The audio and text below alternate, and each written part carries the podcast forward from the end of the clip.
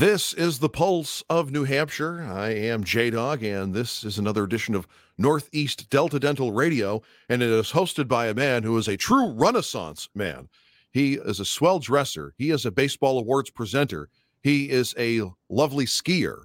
He also is a doting grandfather, Steve Ballmer's roommate at Harvard, believe it or not.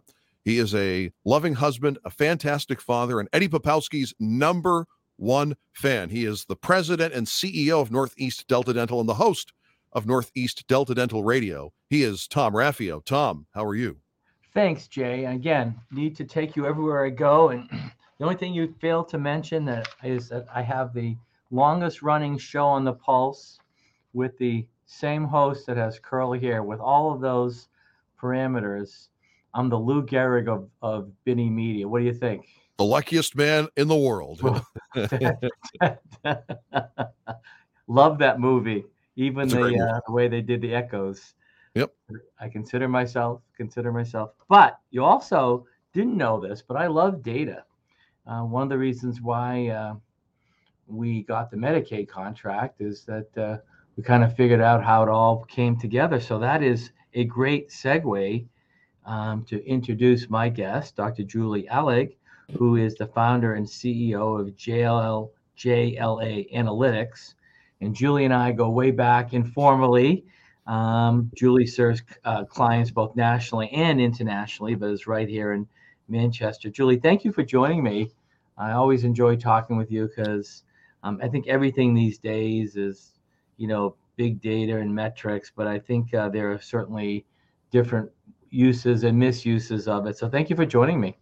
It's my pleasure, Tom. Always love com- having a conversation with you. I know that's the thing. And this radio show, you'll you'll find basically it's like you and I, you know, sitting uh, at a, in a conference room or on a couch, just kind of uh, chatting. Before we start, I do want to give a big shout out to my last week's guest, Jim Schachter, who is the uh, New Hampshire Public Radio president and CEO, and he also has a very interesting background because before he took over as the leader of NHPR. He was actually a reporter and had a lot of hands-on experience. And of course, Julian, you probably some of your clients are media folks, but uh, obviously, you know, radio and uh, newspapers have had to do a certain amount of pivoting in today's world where everybody can do a podcast and mm-hmm. et cetera. So why don't you just uh, i think it's important because i get this feedback from my listening audience people want to know more about the guest. So, so take your time and tell us um, about your background and how it led you to um, helping business owners use their data and anal- analytic tools. But tell us about your entire background. Sure. So, um, Lowe's so many years ago. um, or, or, you're not going to do an Abraham Lincoln thing, are you? No, okay. No. No, I you're you're right. I live here in Manchester, New Hampshire, with my husband, uh, Dante Scala, who's a politics professor over at UNH. We have two teenage children, and we've lived here for about 20 years. I grew up in Cincinnati, did my undergraduate in New York City at Columbia, did my doctorate at the University of Chicago. And uh, that's where things started getting interesting in terms of my uh, analytics journey. I got my doctorate in political science. And a lot of people think about political science as the side that my husband does, right? So, elections, the New Hampshire primary, Congress, the presidential politics, and all. I was doing a different side of political science. I was doing a much more the quantitative side, doing a lot more statistics, things like that. And um, I was over in Germany finishing up my uh, field research for my dissertation when I realized I don't want to be a professor. so, yeah. And so that got me thinking about well, okay, if I don't want to be a professor, which I'm training to do, what do I want to do?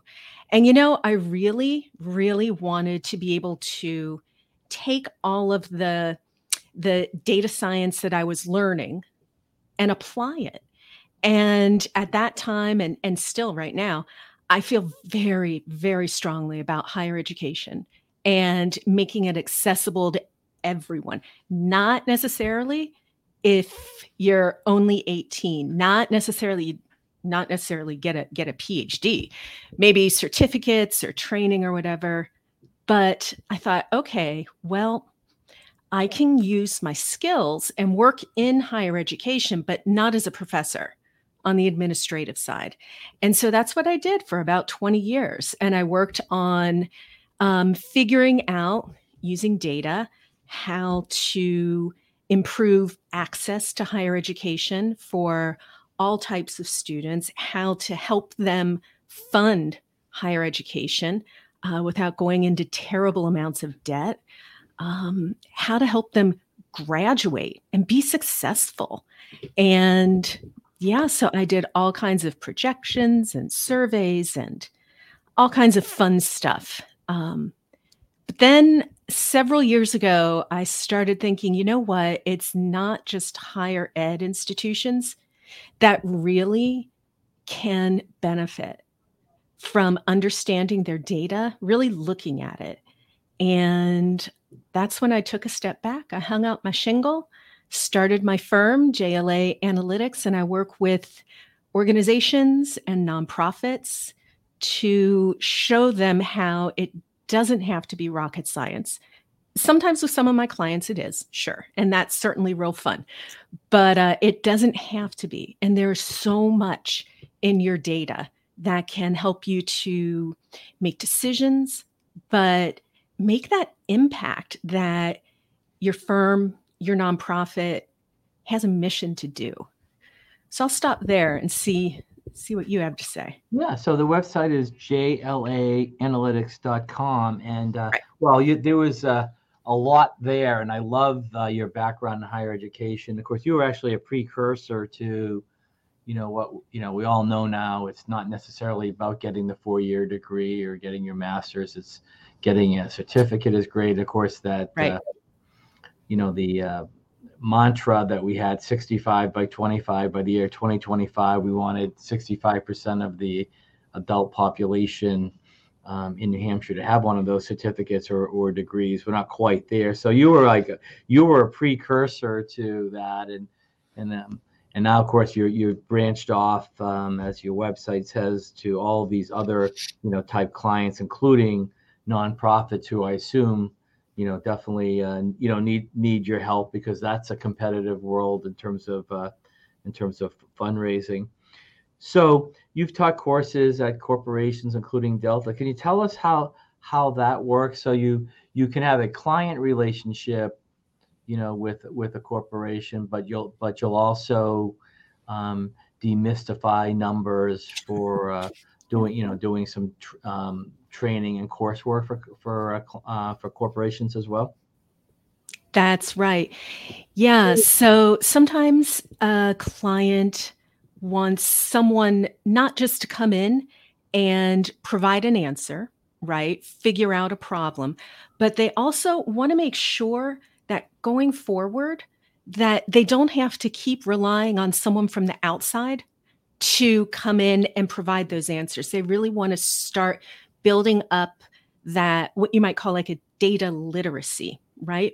Among the people in the organization and not just the people where you th- you might think that normally they'll be in IT or maybe over in finance, but across the organization. So, for example, I did a um, I offered my data analytics for leaders to Northeast Delta Dental as part of um, NHTI's uh, professional development. And so that certificate, we deliberately talked about analytics for leaders with the understanding that you don't have to have a title to be a leader. And so we were raising the awareness among people in marketing, in sales, in customer solutions, um, all across the organization that there's so much data that's infused in already. And are you making use of it? And how can you make use of it? Even if you don't have a degree in something like this, you don't need to. It's all about asking questions, creating that culture that allows you to ask questions, and then answering them using numbers. Numbers is one tool. And um, I think you and I have talked about something as straightforward as counts. Simply counting can be really powerful.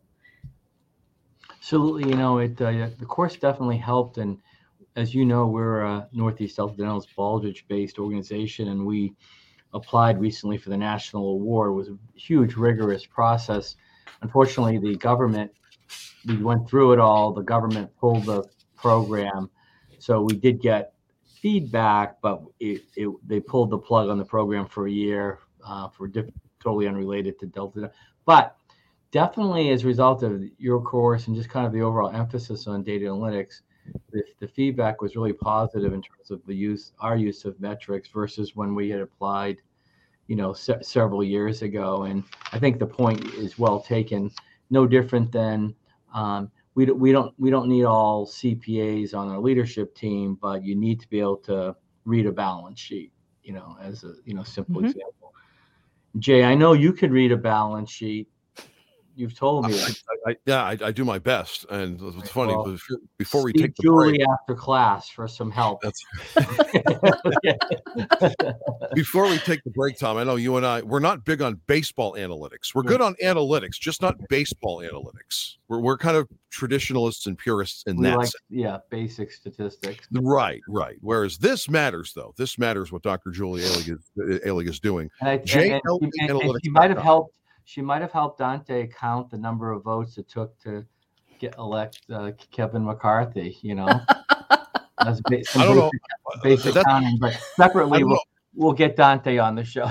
that might be a stretch because no one was able to really do that. Towards you know, it had to be 15 votes. You know what I mean? It just it was just wow. It just what's the mm-hmm. definition of insanity? Doing the same thing over and over again. And I guess that's that's, that's why we needed a combination of Julie and Dante on that. That's right. We're going to take the break. Dr. Julie Alig of JLAanalytics.com is this week's guest on Northeast Delta Dental Radio. We'll return after these messages here on the Pulse of New Hampshire. This is the Pulse of New Hampshire. I am J Dog alongside Tom Raffio, uh, president and CEO of Northeast Delta Dental and host of Northeast Delta Dental Radio. And the guest this week is Dr. Julie Alig jlaanalytics.com. Again, jlaanalytics.com is the website, and they're having a fantastic discussion, not just on analytics, but the process on how it all works in business and in life. Go ahead, Tom. So, Dr. Julie, we, we started to get into how to develop um, the leadership team in companies to be more, you know, data driven. We used to have an expression um, when I was a Baldrige examiner in training, and in God we trust. Everybody else bring data. So, so I'm kind of a precursor to all your work as well. So, so um, I'm guessing you're going to say you've got to make sure leadership's on board, but then of course you need this at the uh, the grassroots level. So how do you kind of, you know, uh, inculcate that within the? Obviously, you can model the behavior, like when when a, an employee brings you a recommendation, you can in a nice way give them you know continuous improvement feedback hey we need some more data here. So there's that sort of mentoring part of it. But how do you bring the sort of the culture uh, of the company to be more data driven yeah. You know i was thinking about a lot of it does come down to leadership like you mentioned. And i go back quite often to jim collins who wrote good to great and he gives an anecdote early on about Sir Winston Churchill during World War II. And he created a brand new office, the statistical office, that was going to give him all kinds of numbers and data. And yay, that's great. I love being able to say, you know, Churchill supports data. The important thing, though, well, not that that isn't important. The even more interesting thing is that he created this. Remember, he was in a military organization. He took the statistical office and he placed it in the org chart outside of the rest of the org chart so that it was standalone and it reported only to him. And what their mission was, their mandate was, was to give him the unvarnished facts. And he would say things about, you know, I can sleep at night knowing that I have the facts. I don't have dreams. I don't have thoughts. That's one way of modeling, of, of showing that, you know, the numbers matter and the leader is going to support them. And the leader wants to hear them, whether or not they're positive or negative. I think that so much around data is tied up not just with leadership, but also with culture in an organization. And I think it's really incumbent upon the, the leaders to make sure that they are creating a culture where the run of the mill people, the regular employees, can ask those questions. And maybe they're wrong also. And maybe they're going to be giving data, giving insights that aren't popular. But understanding that only by doing that and looking at the brutal facts are we going to get better. So it's the culture, it's it's it's senior leaders being receptive when when someone is giving you the the facts that uh, you may not want to see, but they're the you know they're the facts. What do you do? And I used to face this a little bit when I was on the state board of education, where um, we would you know someone parents would say, well, I was never I was never good at math, so don't worry about it. They used to say like, oh my God, don't yep. say that to your children because that that's the equivalent of saying, well, I didn't read, so you don't have to worry about reading because obviously, you know, math analytics is the language of business. Um, so I'm sure you've encountered situations when someone said, you know, I'm not a numbers person, so I really, you know, I can't use your tool. So how do yep. you, once you take a deep breath, how do you respond to that? Okay, so for this one, I'm going to give you a bit of a metaphor here. Okay. Um, I just recently started nature journaling. And I go on walks over at Lake Massabesic, which is over. Yep. I know it's beautiful there on the east side of Manchester. And um, I love looking at the birds and the ponds and the lake itself and the trees and all. And I always wanted to Nature Journal. And I never did because I had in my head that I'm not an artist.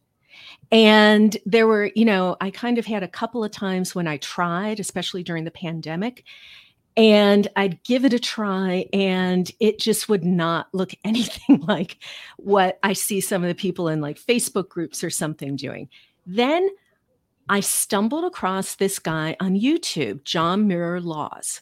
And he's a nature journalist and he teaches. And he said, okay, this is how you start. You start by asking, I notice, I wonder, and this reminds me of. And so, with those three questions, all of a sudden, everything I was seeing at Lake Massabesic, right? All of the details and the birds and the frogs and the clouds and everything, all of a sudden, I was able to focus on just one thing. I notice, I wonder, this reminds me of. And by doing that, that was my way in.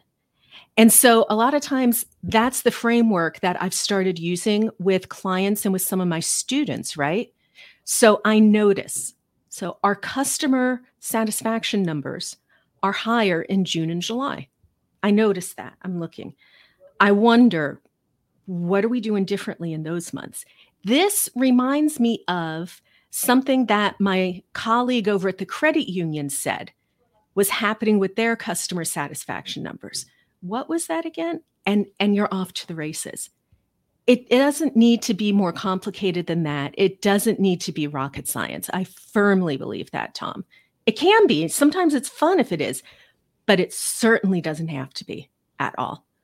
That's a that's a great great analogy.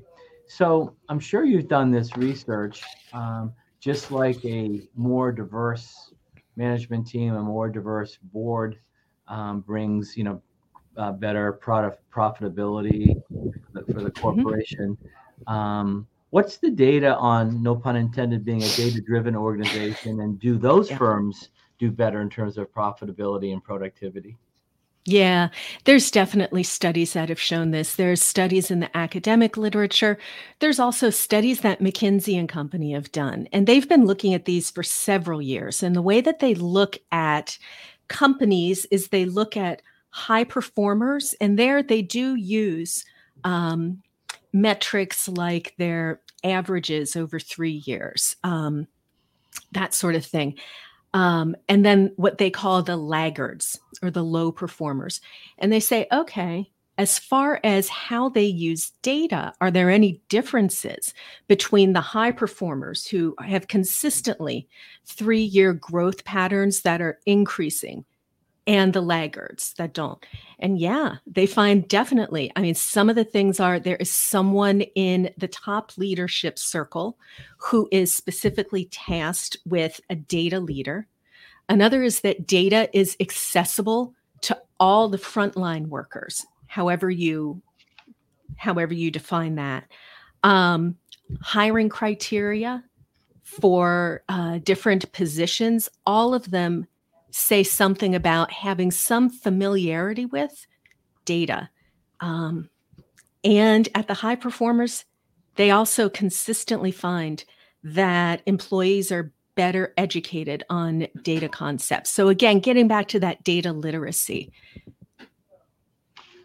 You've made a couple good points there because I, um, well, the whole the whole the whole show has been awesome, but the accessibility too, because that's that's where we were a little bit dinged on our Baldrige, you know, feedback report is we have we have all this data, but you know, I mean, candidly, and this is changing based on the feedback, but there would be times where we would have to do a little bit of a, a team huddle to you know to to extract it, and mm-hmm. I think you can't be um, you can't be as efficient. I mean, you can still be as effective in the long run, but you can't be as efficient if every time you need some strategic data that it requires an ad hoc report developed or um, or a group huddle to kind of you know you know piece it all together. I really like that. I also um, I just made a note to myself here that regardless you know of the position in the company that uh, that in the position description and the professional description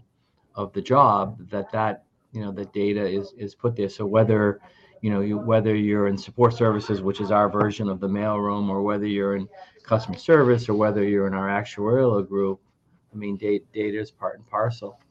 So um, obviously, um, metrics is a hot topic in uh, 30 to 45 seconds. What does this new year hold for JLA Analytics? A lot. a lot. You should look over here on my wall at my 12 month calendar. Um, I see a lot of it, books too. those, yes, lots of books, lots of books. Um, it holds a lot more getting out there and talking, talking to people, really trying to break down that barrier, almost that cultural barrier with looking at numbers you know, of being uh, looking at data and not understanding that we're not talking here about big data in capital letters. You don't have to do ginormous machine learning or anything in order to have enough data to be looking at. You don't need to have a team of data scientists. There's basic ideas of counting, percentages, basic data literacy, and you would be surprised at just how powerful that is. So, mm. actually, I'm probably going to be um, mentioning to you in a couple of weeks that um, I'm starting up a podcast myself to get this out more. So, it's up with the gods of Apple and Spotify being approved right now. So, well, um, have me yeah. on as a guest because I basically can sing your praises of the profitability and productivity. And again, it ties in nicely with Baldrige and you know I'm I'm the chair of the local Baldrige organization, so I think uh, this is the area where I think New Hampshire has a lot of great companies, a lot of best companies in New Hampshire, but yep. in terms of analytics, I think this is where we can all grow. So Dr. Julie, thank you for being so prepared, not unexpectedly. JLAanalytics.com. Jay. Yes. Uh, thank you to Dr. Julie Alig, J-A-L, analytics.com, as Tom had mentioned. For Dr. Julie Alig and Tom Raffio, I am J-Dog. Another edition of Northeast Delta Dental is coming to a close. Fear not, we'll have another edition of Northeast Delta Dental coming up on the Pulse of New Hampshire later.